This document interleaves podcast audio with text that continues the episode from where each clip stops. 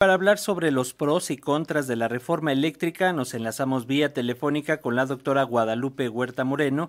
Ella es integrante del Departamento de Administración de la Universidad Autónoma Metropolitana de la Unidad Azcapotzalco. Muy buenos días, doctora, bienvenida.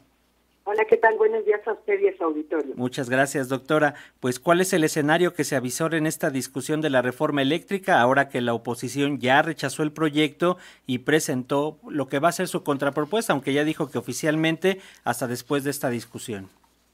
Sí, bueno, lo que tenemos son dos caminos. La vía legislativa, que efectivamente eh, está espinosa para la propuesta del Ejecutivo Federal en la medida que se requiere una mayoría calificada para la, para la aprobación de la reforma, y bueno, como todo mundo sabrá, eh, el, Morena y sus aliados no dan los votos necesarios para esa mayoría calificada.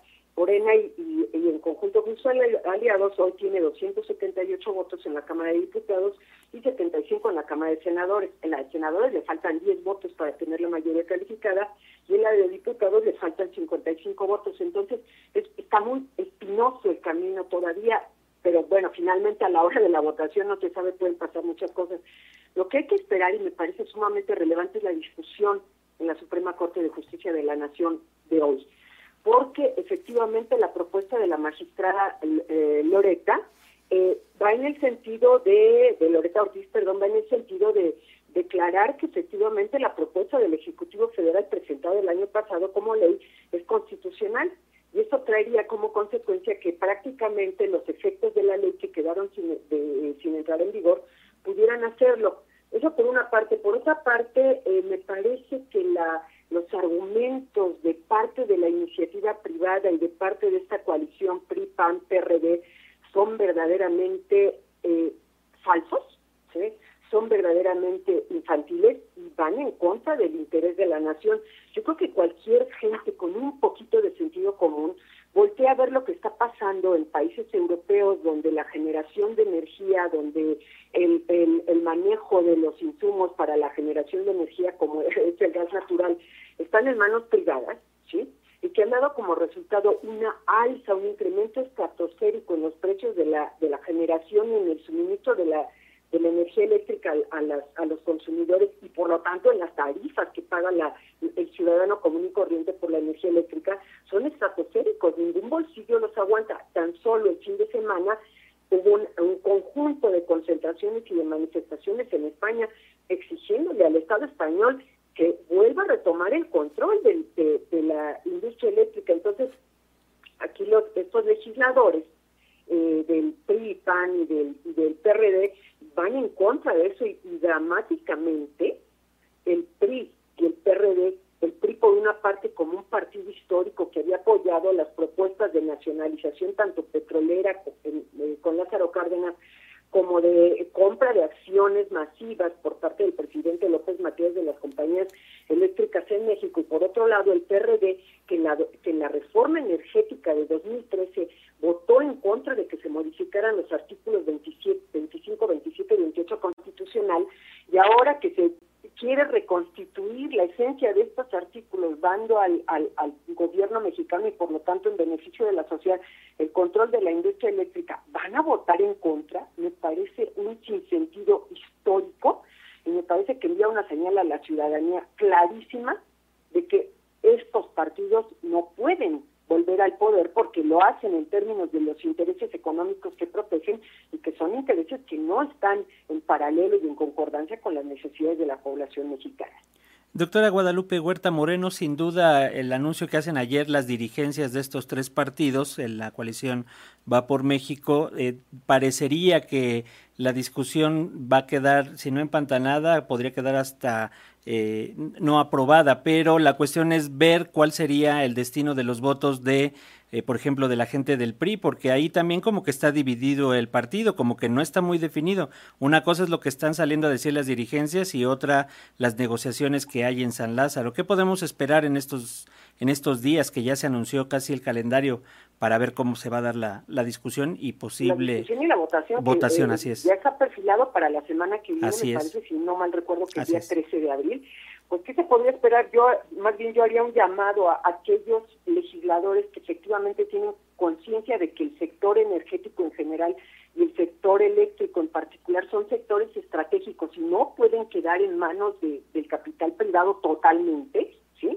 Yo haría un llamado a que a que tomen conciencia histórica y a que piensen en la, ciudadanía y que aprueben la reforma del, eh, presentada por el presidente Andrés Manuel López Obrador, porque además lo que ya se percibió como reforma suya de este bloque, pues es, es una chabacanería, ¿eh? Por ejemplo, eh, asegurar la competencia, bueno, cuando el los mercados de energía no son competitivos, son mercados oligopólicos. Entonces, si vamos a generar competencia en este tipo de mercados, me suena, o no conoces el mercado o dices lo primero que se te viene a la cabeza. Eh, fortalecer a la CFE para que los trabajadores sean más competitivos y no se vayan a otras empresas. Pues Dios, los trabajadores de CFE son altamente competitivos. Y, y no porque lo diga yo, porque ahí están las, ahí están las estadísticas dar garantías a la iniciativa, a la inversión nacional y a la inversión extranjera, las garantías van a estar ahí. Ellos van a poder explotar en 44% actividad de generación de energía eléctrica en, en, un mercado que efectivamente para ser competitivo necesitas competidores del mismo calibre y que mejor competidor que la Comisión Federal de Electricidad. Entonces se están planteando cosas que hasta parecen de perogrullo, ¿sí? Este, que haya una, un cuidado del medio ambiente, qué mayor cuidado que el, darle prioridad a la hora del despacho eléctrico a la energía que es 100% limpia y renovable, que es la energía hidroeléctrica. No hay otra como esa.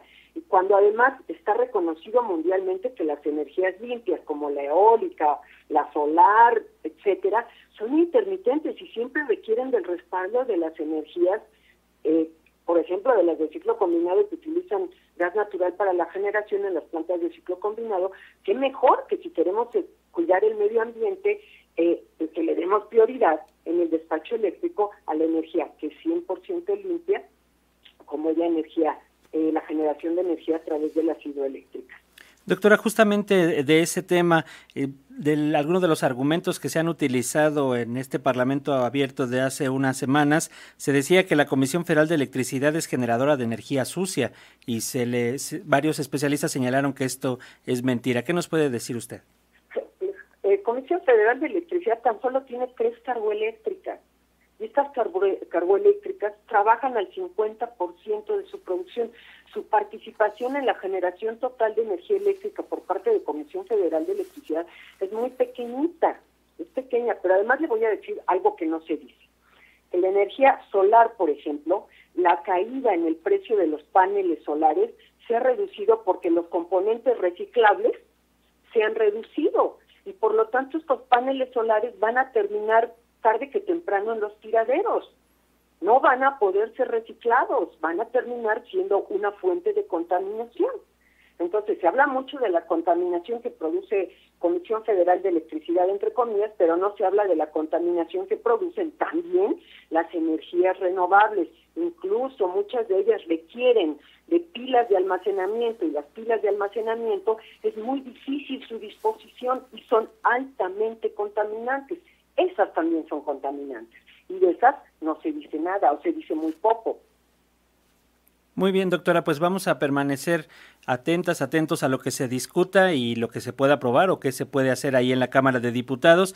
Rápidamente una reflexión final, doctora, ¿qué gana la ciudadanía si se aprueba y qué pierde si no es así esta reforma? Bueno, la ciudadanía gana tener en términos de país soberanía energética, seguridad energética, menores precios. Y si perdemos, Veámonos en el reflejo de España y de otros países europeos hoy en día, donde la gente no puede pagar sus facturas eléctricas. Doctora Guadalupe Huerta Moreno, integrante del Departamento de Administración en la Universidad Autónoma Metropolitana, Unidad Azcapotzalco. Muchas gracias por estos minutos para las audiencias de Radio Educación. Permanecemos en comunicación. Gracias a ustedes y muy buenos días. Muy buen día, gracias. Hasta pronto.